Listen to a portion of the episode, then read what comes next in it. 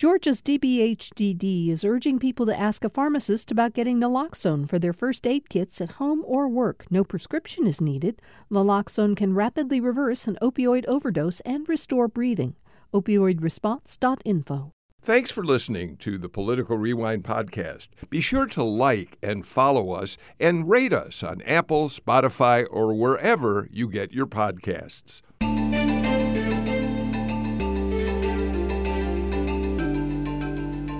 Welcome to another edition of Political Rewind. I am Bill Nigut and glad to have you all with us. Boy, we had a real Brook Benton night in Georgia across most of the state last night. It was a rainy night, heavy rain across much of the state. Lots of thunder and lightning kept many people up throughout most of the night. Uh, what's going to be really interesting, the rain's supposed to let up in many parts of the state uh, today, and it'll be interesting to see if it has any impact on the extraordinary early turnout that we are seeing in this Senate runoff election. We got a lot to cover in terms of the runoff, and we'll get to it right now with our panel. It's Wednesdays, which means my partner from the Atlanta Journal Constitution is Greg Bluestein, um, who um, not only, of course, reports for the AJC, but he now uh, reports on the does analysis on uh, politics for all the platforms of NBC News and and as you've said, Greg, you also keep accepting these invitations to do all these other shows. I mean, slow down, my friend. well, it's busy. It's the busy time of year, but the fun part is we also have lots of campaign events we got to go cover as well. Yes, I understand that. Well, thank you for being here uh, today, as always. Chuck Williams, reporter from WRBL TV Columbus, longtime veteran reporter uh, down there in the Columbus area. Chuck, thank you so much for being with us. Great to be here, Bill. Maya King is back with us. Uh, Maya covers politics uh, in the Southeast for the New York Times, reporting out of Atlanta. And Maya, your beat just couldn't be more exciting than it is and has been for months now, right? Very true. Very true. I don't think things are going to slow down in Georgia anytime soon, even after the election. I think I'm. I think you're completely correct about that. And we're also glad to welcome for the first time uh, to Political Rewind Gbemende Johnson. Gbemende, a political science professor at the University of Georgia. You're a fairly new arrival here, Gbemende. You came in, I think, in the summer. So, what a great time to be starting your political science career in uh, the state of Georgia. Yes, I'm very. Thank you for inviting me. Very excited to be here, and I actually see this as a bit of a homecoming because I grew up in Georgia, went to Georgia State, so very, very uh, excited to be here and be at UGA right now. Um, where'd you grow up? What part of the state? Um, Fulton County, so the College Park area.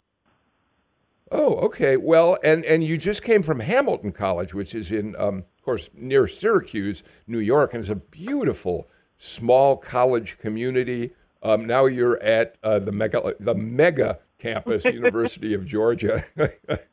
yes, center of the political universe in the U.S. right now.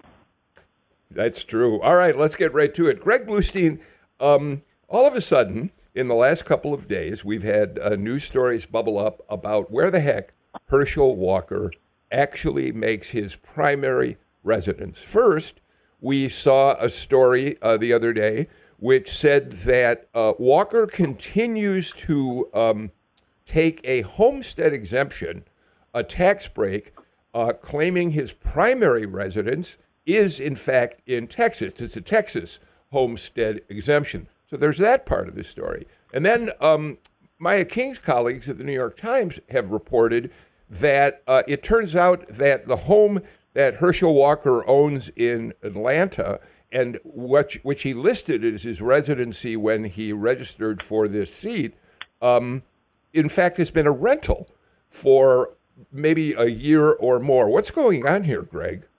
Yeah, this is like deja vu in a sense because we covered all this, a lot of this ground a year ago before he even got in the race. There was a lot of dialogue and rhetoric about whether or not he lived in Georgia, and he didn't. He changed his voting residency. He, he registered to vote in Georgia um, just days before he got into the race. Uh, he formally announced his, his campaign for U.S. Senate back in August of 2021. And so his Republican rivals at the time were calling him a carpetbagger, saying that He he was even filming um, you know interviews in his Texas home at the time, and then it kind of bubbled down for a while, and now it's heating up all over again with these kind of newly emerged tax records that are uh, making a lot of news again. But this is nothing new in the campaign at all. This has been something that Gary Black, that Latham Saddler, the other Republican rivals uh, for Herschel Walker way back when were making a case of, which were saying, hey, this guy's lived in Texas for decades. How can he represent Georgia? Well, um, Maya, uh, I do want to point out, though, uh, that while we we've long known that he ha- had made his residence in Texas, he had played for the Cowboys down there. Um, I think what's emerged are the questions about whether he had, had the right to uh, get a tax exemption, homestead. a property tax exemption, a homestead exemption in uh, Texas, if in fact he's living here, and then this notion that he really actually rented out his home in Atlanta for a good period of time, even as he called it his residence when he uh, joined the campaign, right? Yes, and the fact that his homestead tax exemption was filed as late as 2022. So that his primary residence was still front of mind in Texas as he was actively running in Georgia. And I think the big question that has been floating around here is what happens if he actually is elected? Where will he spend most of his time? And what will be the conflict of interest for a sitting United States senator to be claiming and receiving a $1,500 tax exemption on a home in Texas while representing ostensibly the interests of Georgia uh, in the U.S. Senate? Um, Chuck, uh, you know, this is the sort of thing that often bubbles up late in a, a campaign. And I guess the question is whether it makes much difference at all. What's your take on that, Chuck? You know, it's interesting because I go back to the Republican primary in the second congressional district. Jeremy Hunt moved into Columbus to run for that Republican seat. Uh, for that Republican nomination to challenge Sanford Bishop. Jeremy clearly came in out of Atlanta last minute, and the Republican part, the Republican voters in the second district rejected Jeremy Hunt as their nominate as their nominee. What that tells me is, you know, maybe the carpet bagging, and this is car. I mean, well, Jeremy Hunt was carpet bagging. It does a carpet bagger matter? It mattered to some to Republican voters in in Southwest Georgia. So, you know, I mean, I don't know if that makes sense, but that's kind of the lens I'm looking at it through, Bill. Uh, Gbemende, what's interesting about all of this is um, you don't really have to uh, have established a residence in the state in which you run for the United States Senate. You merely have to live in that state uh, after you've been elected. And, and so uh, Maya's point about what happens next to Herschel Walker is particularly important should he win this election. Right, and something I think is slightly interesting to maybe touch on your previous question is one regarding the the impact for voters. One um, advantage that Herschel Walker might have is that strong association that he has with UGA, um, UGA football in particular. Uh, so the for some voters who are inclined to support him, it's probably not uh, a huge concern, um, and those who are perhaps less attentive this this might not be on the on their radar because of his strong association uh, with UGA football, which gets played up in his past. Um, but post election, uh, the issue of his residency definitely, well, if he were to win, uh, would definitely become more salient. Um, Greg, so you've reported um, that the Georgia Democratic Party is now asking the state attorney general's office to look into whether uh, Herschel Walker has violated Georgia law. And and I was as I read your story, I wondered to, uh, to what extent it would be uh, illegal in Georgia. Uh, if he's taking a homestead exemption in Texas. But then I see in the story that one of the reasons they filed is suggesting that he may have voted in Georgia illegally if his primary residence is, in fact, in Texas. Yeah, remember, we, this is again a flashback to 2021 because there was a, a, ethics complaint filed against his wife for voting in Georgia while they had their primary hmm. residence mm. in Texas, and that was thrown out. Um, that was thrown out by uh, ethics uh, investigators at the Secretary of State because it's really dubious to go down that path, right? Because college students, there's all sorts of uh, a whole can of worms that you open if you start throwing out votes like that. Um, but I think the the bigger issue might be in Texas, um, where where investigators are apparently looking to see whether or not he he should refund that money. Um, you know, it's only fifteen hundred dollars or so. But again, as Maya noted, the bigger part is that he, on a legal document, he said his primary residence was in Texas and not Georgia. And this is at a time when every step he's taking is being scrutinized. So it was a huge blunder and one of many that he's made in the last few weeks at, at a time where, frankly, his campaign can't afford th- these types of mistakes. I want to talk about that a little more in a couple of minutes. But before we move off this subject, uh, Maya, um, as I asked uh, Chuck, you know, it's hard to tell. These kinds of stories bubble up in campaigns late in the game. But I think the larger issue here is this reminds us that Herschel Walker was recruited by Donald Trump to seek this seat. He had not shown any great interest in being involved, of course, in Georgia politics. Before that, he wasn't living in Georgia uh, when uh, Trump uh, started uh, trying to convince him to run for the seat. So, from my point of view, this is part of that larger scenario about Herschel Walker's genuine interest in representing the state of Georgia being in the U.S. Senate at all. Is that is that a fair question to even ask? I think so, and it's not just the fact that he was recruited by President Trump. It was it's the fact that he had the overwhelming support of the Republican base in Georgia and sailed through a primary with little to no accountability other than that of his opponents in the primary, and now has had to face sort of this onslaught of um, I think every week is like a different October surprise with Herschel Walker and with his campaign because they really didn't have to contend with a lot of the worst of this Oppo research during the primary. Um, Greg's got a great story up this morning that kind of highlights the fact that they're getting hit with all they're having the campaign, the Walker campaign is having to contend with sort of the full weight of all of their candidates' flaws um, at a moment where you really just want to be running through the finish line. Chuck? You know, and exactly what Ma says and Greg says, I go back to it. I go back to an interview I did with Gary Black right before the primary. Pretty lengthy interview. And Gary point blank said he's unelectable, and this is why. All of this is going to be coming out. These commercials. I mean, Gary Black even did a commercial that he said the Democrats would run against Walker the day after the primary primary and Walker was the nominee.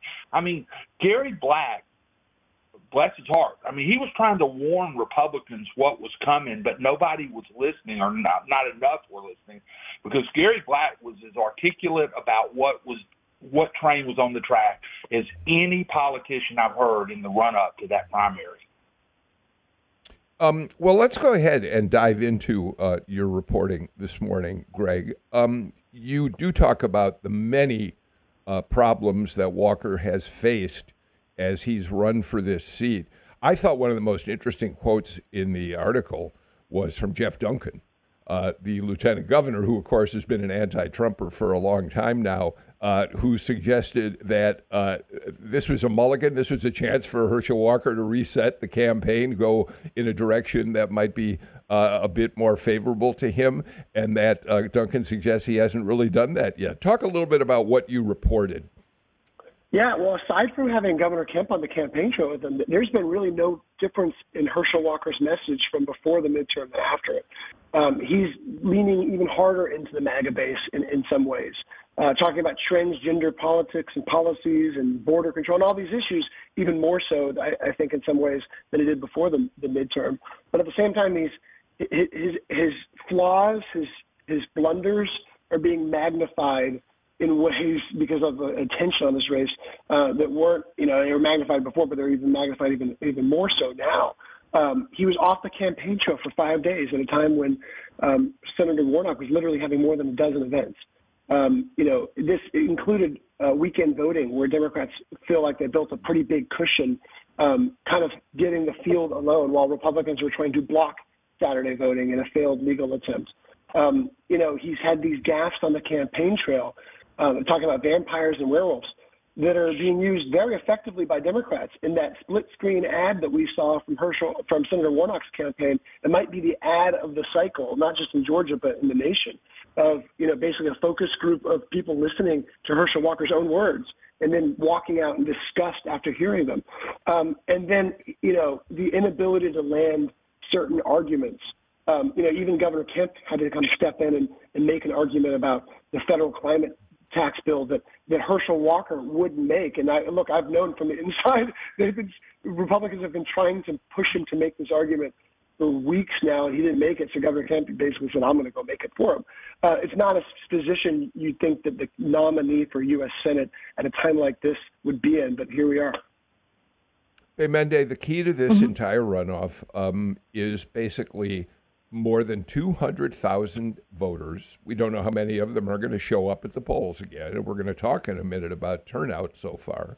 But uh, more than 200,000 Georgians who voted for Brian Kemp but did not cast a ballot for Herschel Walker in the general election. And there were down ballot Republicans who got even more votes uh, uh, it, it, and left Herschel with an even bigger deficit uh, compared to his other Republicans on the ticket. And, and the one thing I would like to say, it's it's there's a lot to talk about to unpack in terms of the mistakes Herschel mm-hmm. Walker makes, um, issues around his campaign.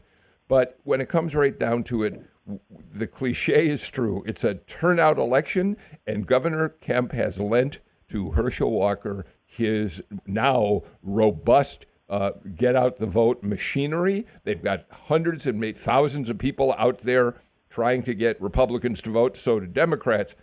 But my point is, um, Gbemende, it's mm-hmm. not as if this race is over by any means. Herschel Walker is going to have an army out there trying to turn out voters on his behalf. Correct. Yeah, for a lot of people that and are you able to hear me okay? Mm-hmm. Yes. Okay. Yep. Um, for a lot of people, uh, they were surprised at the the closeness, even with the drop off in the Kemp votes. Um, you still will, of course, have some voters who are just completely turned off from Walker because of the numerous scandals. But for some voters, and Walker even said this in one of his ads, it's not necessarily about him. It's about trying to be a bit more competitive in the Senate. So that might be on the minds of some voters. Although one additional issue is that for even those voters, they recognize that the Democrats will have an advantage in the Senate um, anyway. Uh, so you do see Kemp, who was a bit more quiet earlier on, coming out in, in full force uh, to try to support uh, Walker. But um, there have also been ads uh, run by a number of organizations with Republicans saying, I voted for Kemp, I will not vote for Walker. So trying to still draw that contrast, even though Kemp now seems to be forcefully throwing his weight behind Walker. All right, let's turn to uh, Raphael Warnock for a few minutes, Maya. Uh, uh, uh, former President Obama comes in tomorrow. I think one of the places he'll be is down in the Columbus area, and we'll ask Chuck about uh, that in just a minute. Um, but uh, to what extent do you see the power that President Obama brings in to encourage people to turn out for Raphael Warnock? He is the one genuine star of the National Democratic Party at this point. Well, I was, um, and I think most of the people on this call were with the former president uh, in College Park last month when he came, I think the week before the election, to campaign for the entire Democratic ticket and the energy on the ground was unmistakable. There were uh, thousands of people who had crowded this uh, convention center just to listen to him. And it's not necessarily like the influence, I think, of former President Obama coming to Georgia, of Michelle Obama recording these robocalls. It gets people to the polls and it gets people excited. But it also means that the thousands of people who will come out and come to these events um, the expectation, at least, is that they will go back into their communities, back to their friends, and get them to vote. Because we know that this is a race that's just going to come entirely down to turnout. Like we just laid out all of Herschel Walker's flaws and the key missteps he's made right before this election. And he still is very much in the fight and could win. Because if Democrats don't turn out, and if you know if Raphael Warnock doesn't run up the score in these really important metro Atlanta counties, all of these efforts are for naught. So I think that Obama is almost an insurance policy of sorts for this level of turnout to make sure that it continues at a pace. um, and that it, it remains, you know, extra sky high in order to put him over the top uh, next Tuesday.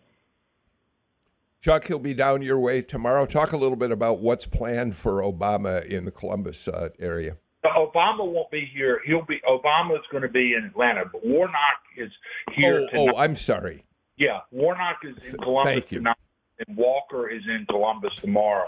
One of the interesting things about Warnock, he's going to be at a church in East Columbus where he it was the last stop he made before voting started on Tuesday, the Monday night before the election on Tuesday, and he got wound. Senator Warnock got wound up, and it really sounded his closing statement in that, and you can find it on Twitter and, and on YouTube. But the last four minutes of it sounded like the end of a sermon, and it was a passion that I had not really heard from Senator Warnock. But it was just it it flowed, and he was you know he was talking in cadence, but he was into it. The crowd was into it, and they made a commercial out of it, I believe. Um, and it was really powerful. And he's going to be back at that same church tonight. I mean, and his campaign was clearly gearing for that moment because they brought in it was a, the first right after the the time change. They brought in Hollywood step style lighting that they lit the stage, they lit the crowd around. They were prepared and they had videographers everywhere. So they were clearly using that. It'll be interesting to see if they do that tonight with a night rally and if they do that for something that they'll use over the weekend. But they clearly came in ready to use whatever he said, and they used it very effectively, I thought. Uh, by the way, thank you for your correction about Obama being in Atlanta, and, I will talk about just where in a minute. But Gbemende, we should point out that the kind of setting that Chuck just described and the kind of Hollywood treatment is no longer unusual in uh, major political campaigns. We just we don't want to leave our listeners with the impression that they're doing something exceptional here. Uh, uh, we are seeing that sort of treatment of candidates in speaking engagements uh, all over the place and have for quite some time now. Right. Yeah, you saw that with the recent midterm election and some of the more competitive Senate races, where you had candidates bringing out, you know, the the um, speakers, the endorsements who could bring the most attention uh, to their campaign. So it definitely um, wouldn't point it out as being distinct or unusual of the Warnock campaign. Okay, Greg. So I'm I'm glad I've been corrected on where uh, former President Obama will be tomorrow. So uh, where is he going to be? What can we tell listeners about his appearance? Well, he'll be in Metro Atlanta. He'll be in Atlanta. Uh, there'll be thousands of people there. It's so look. It's really interesting because earlier this week, um, Senator Warnock had Dave Matthews Band out. That was aimed at a very distinct middle-aged white suburbanite crowd. Um, Patricia Murphy, my colleague at the AJC, joked that there's not a, a babysitter in Dunwoody uh, around because so many, so many parents, so many folks that, that I know personally were in that crowd to see Dave Matthews Band. This is going to be a different. You know, there'll, there'll certainly be a diverse crowd uh, at uh, you know tomorrow night, but it's it's more aimed at the Democratic base, core Democratic, and particularly Black voters. We saw that um, a few weeks ago when Obama came, former President Obama came for the entire Democratic ticket. Um, Six thousand or so people piled into a, an arena at College Park. Um, and we're going to see a huge crowd again. And so right now, Senator Warnock is going after sort of the and and both crowd, like the the the, the Democratic core constituency plus, I should say, and plus, and uh, the swing voters because they they prove so pivotal. We're not talking about a handful of voters here. We're talking about 200,000, as we mentioned earlier, 200,000 voters who backed Governor Kemp um, and did not back Herschel Walker. That that's that was the key to getting him this far, getting to a runoff, and uh, he's not ignoring those voters in in this period either. Maya, I'd love to have you uh, pick up where Greg uh, left off with that, but let's add to that the fact one of the most unusual events, I think, in this runoff season uh, was the event in which Democrats brought in uh, uh, people who had voted for Brian Kemp for governor said they really want him to be their governor, uh, but they couldn't bring themselves to vote for Herschel Walker. Very unusual approach, but it, it, it's just the sort of thing Greg was just talking about. Yeah, and it delivers a message that, that I think the Warnock campaign wants out there at this point, which is that Republicans or even moderates who might not have thought about voting for Democrats or a Democrat for the Senate should feel a lot more comfortable doing so and perhaps join the other 200,000 either Kemp third party, Kemp blank, or Kemp Warnock voters uh, on December 6th. And I was with Senator Warnock on Sunday, and someone actually asked him about this in the news conference whether he expected those 200,000 voters uh, who may not have voted for Walker to vote for him. And he laid claim to them. He said, I believe they're Warnock voters. And so not only now do you have this uh, direct appeal to those voters, but I mean, Warnock and his team have been a lot more confident um, in where they believe those those voters will go. But as you can see, I mean, they've poured a lot of money and, and effort into into making sure that they do actually vote for Senator Warnock. You don't just invite Dave Matthews to come perform at the Roxy as you know a show for the final week. Like this was a very clear play for the exact kind of voters who may otherwise feel really uncomfortable. I think in Georgia, um, you don't see a lot of split ticket voters, but this is a clear play for them at this stage. All right. Um, Maya King gets the last word for this segment of Political Rewind. We've got to take our first break of the show. Lots more to talk about, and we'll continue when we come back in just a moment.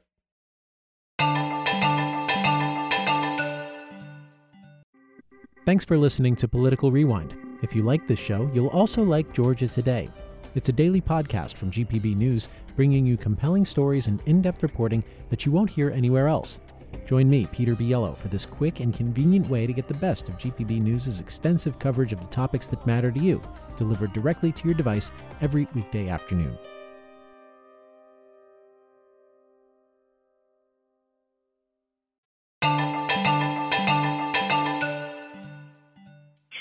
Greg Bluestein, Maya King, Chuck Williams, and Gbemende Johnson join me for uh, today's political rewind. Let's look at early voting. Um, I, I, think, Greg, I, I, I, saw that yesterday, Tuesday, um, there was another record turnout at the uh, polls for early voting. Um, we are up to like 834,000 people who have cast ballots uh, in the uh, in, in the early voting stage of the race. Yeah, we have to look at this in context too. It's, it's great to see early voting numbers soar, but you're also condensing a three-week early voting period into just one week, and you kind of have to do that if you're going to only have a four-week um, uh, four-week uh, runoff. Like you know, we're used to nine-week runoffs. We only have a four-week runoff because the, uh, the the election didn't even get certified until a few days before early voting began. But you know, Democrats are very enthusiastic about the high turnout. It looks like my my colleague uh, at the AJC, Mark Niesse, did analysis it looks like Warnock has a clear overall advantage, especially with large numbers of voters in metro Atlanta uh, counties that lean Democratic. Among counties that backed Warnock, 478,000 people had voted through Tuesday in counties that supported Walker. 355,000 ballots have been cast. But the real worry for, for Democrats right now is election day turnout, right? Republicans often or usually or almost always win election day turnout and by big margins. And um, Herschel Walker won election day turnout in the midterm by about 15 points.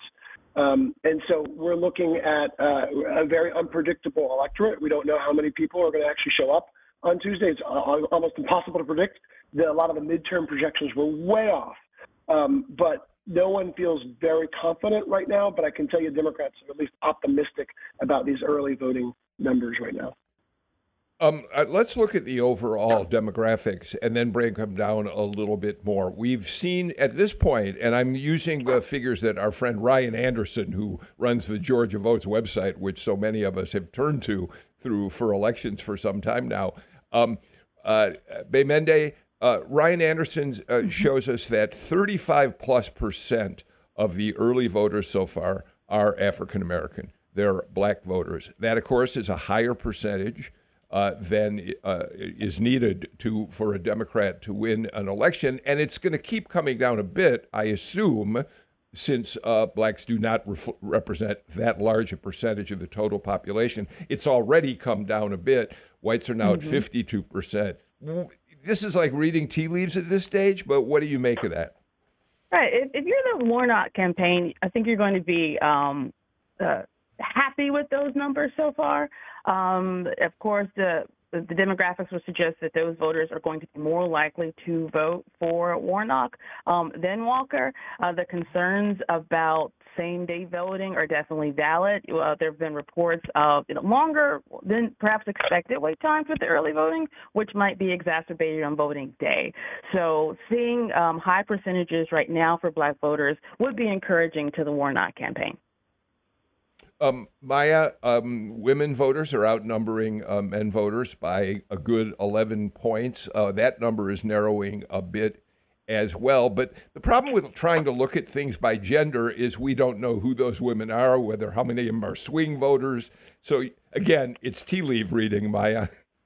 It is, and I and I wonder too um, how motivating the issue of abortion still is for women voters because that was really what uh, worked very well for Democrats, not just in Georgia, but across the country, was uh, in the general election.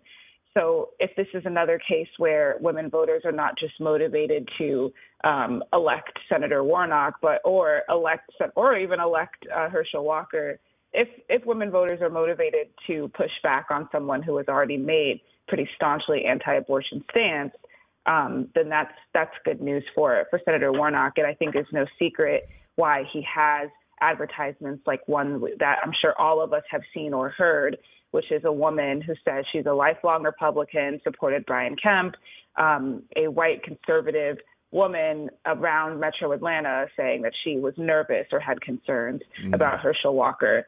Feels like that's another play again for the kinds of voters that Senator Warnock is going to really need um, to, re- to to turn out and to vote for him. Um, so it is hard to look into these numbers, but we can throw around a few theories. Well, Chuck, two questions for you, really. One, a number that is a little bit easier to parse, perhaps, is that more than 70% of the people who've cast uh, early ballots are over the age of 50. Um, and we do think that voters in that age bracket, and, and actually 44% are over 65. Older voters tend to vote Republican. Um, we don't know again if that's the case here, but but it, if I'm from the Walker campaign, I'd be encouraged by that. And add to that um, your thoughts about that, and add to that what's going on down there in the second congressional district, including the Columbus area with early voting. You know, we are talking about tea leaves right now, and trying to read them can be a very risky proposition. And you know, there's no doubt older voters are going to the polls. What does that mean? I had a Republican operative tell me late last or over the weekend as the early voting numbers were starting to come in, and they were big numbers of the counties that did vote over the weekend. He told me that anybody who says they know what's going on is making it up right now none of us are sure what this is, what these numbers are going to bear out to show. But you know, in but I do know here in Muscogee County, we're having heavy, heavy turnout. I mean, we've had over 17,000 people vote in four days of early voting, and Friday was an Saturday was an abbreviated day, and Sunday was only one location. So, but to put that 17,000 into perspective, Bill, we had 34,000 in early in-person advance vote for the November mm-hmm. general. We're halfway there with 17 days in the general of advance voting with four days here. So, you know, and then you look, I mean, throughout the second district, I mean, if you get down to smaller counties, they didn't start until Monday because most of those counties didn't do the weekend option. And so, you know, you'll you'll sort of see what that means when the final numbers come in on Friday night, but big, big numbers. Greg, um, the Jolt has reporting on early voting, and for all I know, you may have contributed this particular section uh, to the Jolt today. But um, uh, Scott Paradise uh, at the Walker campaign is quoted as saying they feel encouraged uh, by early voting because nine of the top 10 counties with the highest turnout were counties that Walker carried in the midterms by a large margin. I, that's a good spin to put on it, but of course, those are smaller, tend to be smaller counties. It's not like it's Fulton and DeKalb. Um, but the other point that, that he makes that I do think is, is important is uh, his observation that Herschel Walker won election day voters in the ele- general election by 15 points, a 220,000 vote margin, uh, which is another reason why looking at what's happening in early voting doesn't necessarily give us a picture of where this is going to end up. Yeah, look, you're exactly right. That's that's Scott Paradise's spin. That's his job is to spin and show um, show show optimism for his candidate. Uh, look, we saw the same thing with with Democrats who were way behind in the polls um, in, in the run up to the midterm. There's there's a lot less poll polling right now, so we really don't know uh, other than uh, expecting a close race. But you know, when he talks about those top ten, those, those soaring turnout for those those those those counties, we're talking about basically 10,000 total votes out of out of 300,000 cast through Monday. So we're not talking about a huge proportion of votes there uh, in these smaller rural counties where turnout is pretty high. But the, again, the more important point is that election day turnout. Republicans have this advantage. Um, if it's 15 points, uh, you know, is that going to be enough? Again, um, is what what what is turnout on election day going to look like? Um, how many of those reluctant Walker supporters are going to come back to the polls um, and vote. How many voters are going to come? You know, how, how many voters who really uh, wanted to vote for governor's race or other races are going to come back for this U.S. Senate race? And without Senate control on the line, how many how many voters are going to really be that enthusiastic about voting in general, right?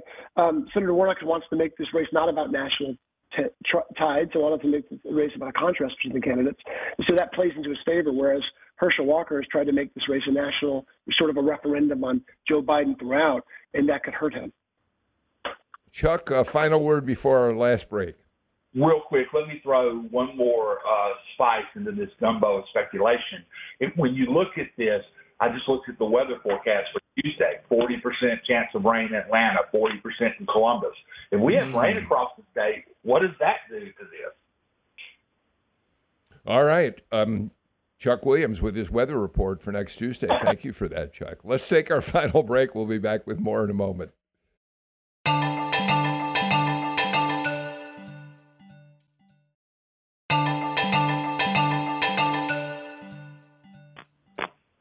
Quick mention that today is newsletter day at Political Rewind. If you are not a subscriber, we'd love for you to join us. You can do it by just going to gpb.org slash newsletters, plural, and uh, sign up for the Georgia Today Political Rewind newsletter. I've written a piece today about the um, the the real the real risk that anti-Semitism is growing at a rapid pace in uh, this country, um, but also that the Trump uh, event the other night, his dinner with Nick Fuentes and Kanye West, yay, uh, maybe maybe when you have a Brian Kemp speaking out against that, um, other Republicans also speaking out that it was wrong to uh, be courting these uh, pernicious uh, bigots.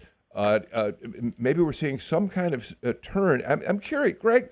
It, it's interesting. I, let's put that into the co- larger context of the fact that the Walker campaign is feeling a sense of relief that Donald Trump has not uh, decided he's going to come in to campaign for uh, Herschel Walker. His brand does seem to be starting to wear a little thin with some Republicans. For sure. I mean, his announcement a couple weeks ago did, was not the bombshell, did not reshape the races in ways that I think, uh, or at least the, the, political narrative in ways that um, uh, Trump's camp wanted it to. It did not freeze the field. It did not um, you know, bite off any tongues from from uh, from criticizing Donald Trump. Uh, but at the same time, we saw we see with Herschel Walker, uh, especially this close to election, the wariness about antagonizing Trump and antagonizing that base because of all the senior Republicans that I, I reached out to. Even Georgia GOP Chair David Shafer at least said some negative, said something negative about anti-Semitism and uh, Fuentes. Um, but Herschel Walker's campaign wouldn't say a word. We went to several of his rallies afterwards. He didn't say a word about. Fuentes. And it's the easiest thing in the world to condemn a white supremacist, racist, anti Semitic Holocaust denier. Uh, and we have not seen Herschel Walker do that.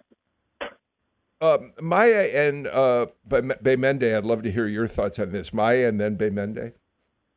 Well, I'll also note that Kanye West actually endorsed Herschel Walker at some point too. Uh, we saw that on, I think, Instagram, oh. and um, that was another thing that the Walker campaign didn't respond to. Um, there was also there's just been a lot of instances where this campaign has had a clear opening to just say that this is wrong, and they haven't.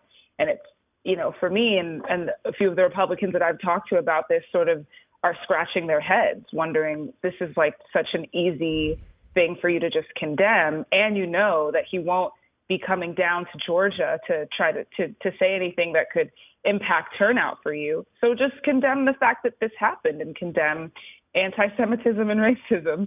There are people of color, there are Jewish people in Georgia who are conservative and who support Herschel Walker and are probably waiting um, to, to hear him condemn this. People want to see themselves in their politicians. This, this, doesn't, this doesn't do that. Gbemende, I just I want to amplify what, what Maya just said. Uh, you know, we t- typically across the country we think of Jewish voters as being Democrats, but in fact, there are many Jewish conservative voters in a state like Georgia. Some of them are big contributors to Republican candidates. So her point is really well made. I think. Where are they being heard right now by the Walker campaign?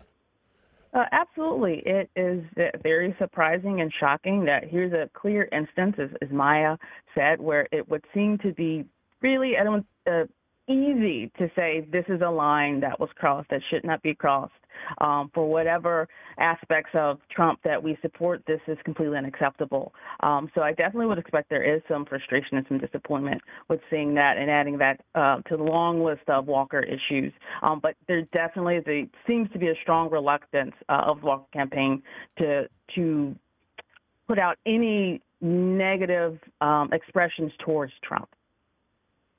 All right, um, let's do this. Let's move on to other uh, news uh, uh, in politics uh, for just a few minutes. Certainly, we're going to be talking about the runoff throughout the rest of the week and early next week.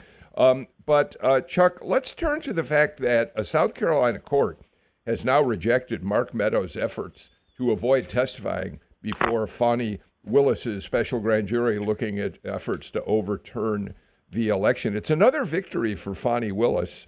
She has not lost many of these. There are a couple of notable exa- uh, exceptions. Burt Jones uh, was able to uh, uh get himself taken off the target list um, in, when he went to court over this. But she's winning most of these, and it looks like these people, like Mark Meadows, could be a very important witness in front of that special grand jury.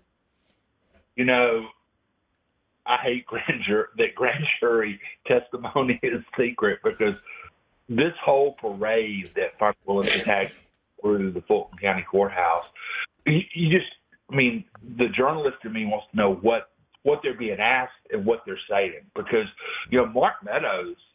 I mean, I mean, I know Greg and Maya. Any journalist can sit there and think of the questions they wouldn't want to ask Mark Meadows right now related to January sixth and to the election, and you know she's clearly winning the battle. She's getting people in front of that jury, with with the exception of Burt Jones, as you mentioned, Bill. She's getting the people in front of that grand jury. So when that information finally does start coming out, and if there are indictments, it's going to be really interesting to see what those indictments say.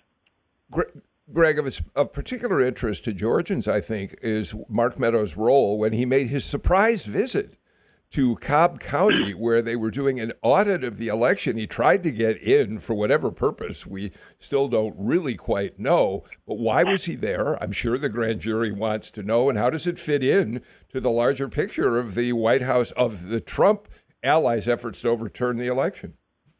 Yeah, I'm sure that it was part of a, uh, at least one of the focuses of a lot of the questions was that surprise visit our colleague Mark Niesse happened to be there, and you know when when that surprise visit happened, and it was uh, definitely a surprise. Definitely caught off uh, state state elections officials off guard, um, and of course, you know, being the the former president's, the then president's chief of staff, he had a front row seat onto all the planning, all the the, the conversations, um, the phone calls, all that. He was on that famous phone call between Trump and, and Brad Raffensperger. So he was a part of so much of the uh, maneuvering to overturn Georgia's election results. So um, that testimony would be uh, very valuable for these grand jurors.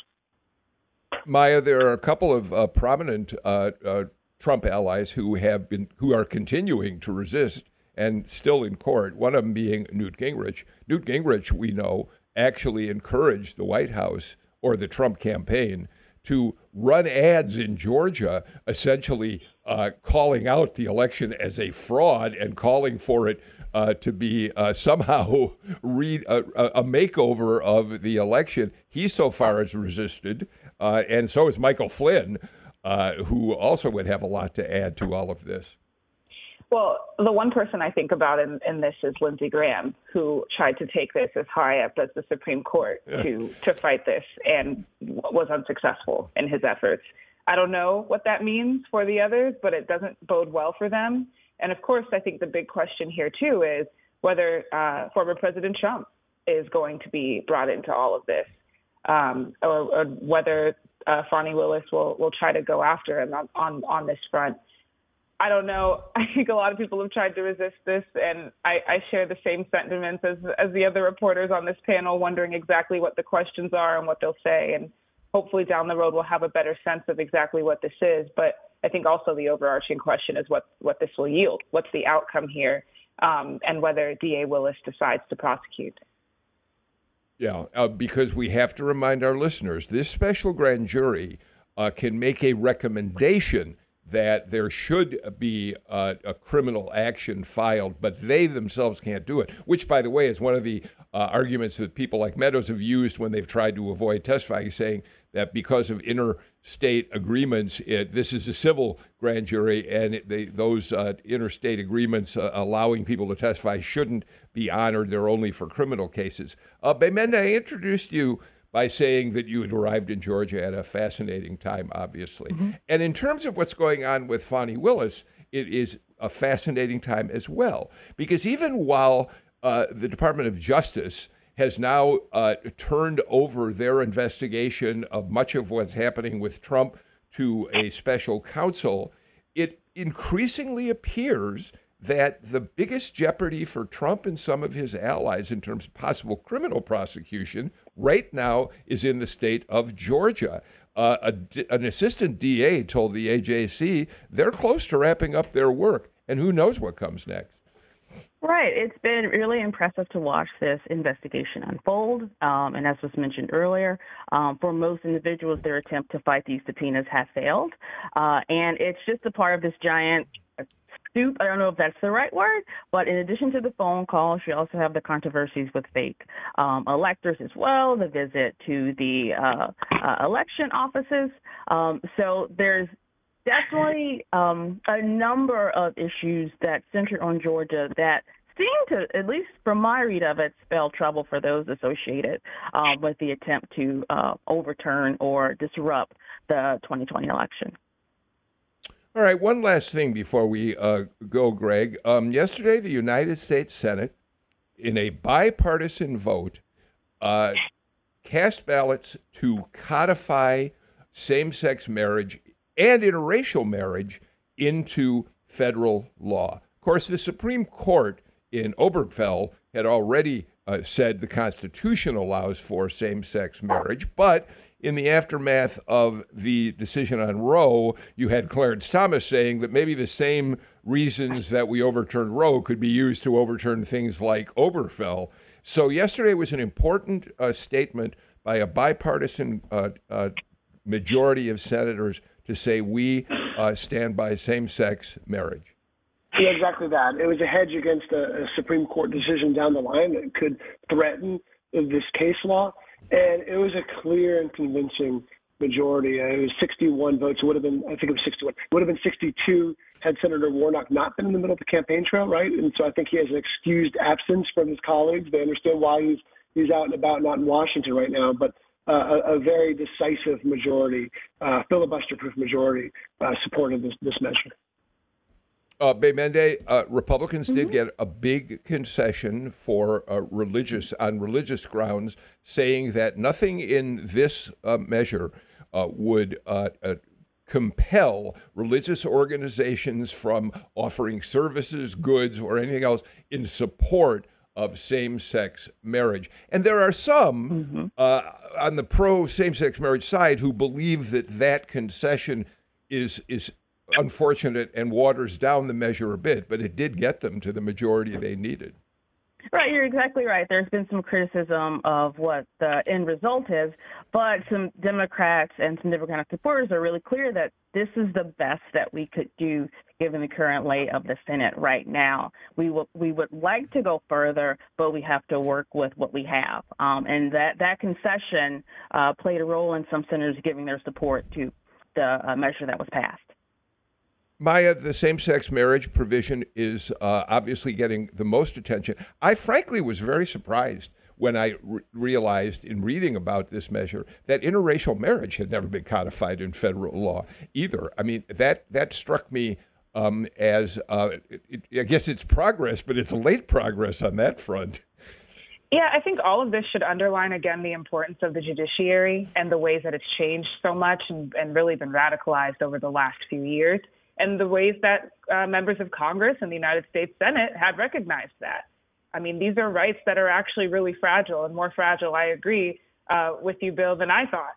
Um, but now that they're a little bit more protected, you know, this is, it could give the judiciary more room to continue to try to pass these more radical measures, or it could maintain these protections and perhaps ward off the worst of things. Yeah, we were actually we actually should say that there were those in the aftermath of of uh, Roe uh, overturned who thought they could also use the same argument to overturn the right, the constitutional right to interracial uh, marriage. All right, we're completely out of time for today's show. I wish we weren't, but uh, uh, we've got to get out of here. Greg Bluestein, Maya King, uh, Chuck Williams, Gbemende Johnson. Thank you for a terrific conversation covering so much ground on today's show. We're back with a brand new show tomorrow. In the meantime, I'm Bill Nigut. Take care, stay healthy, and get out there. Cast a ballot. Bye bye, everybody.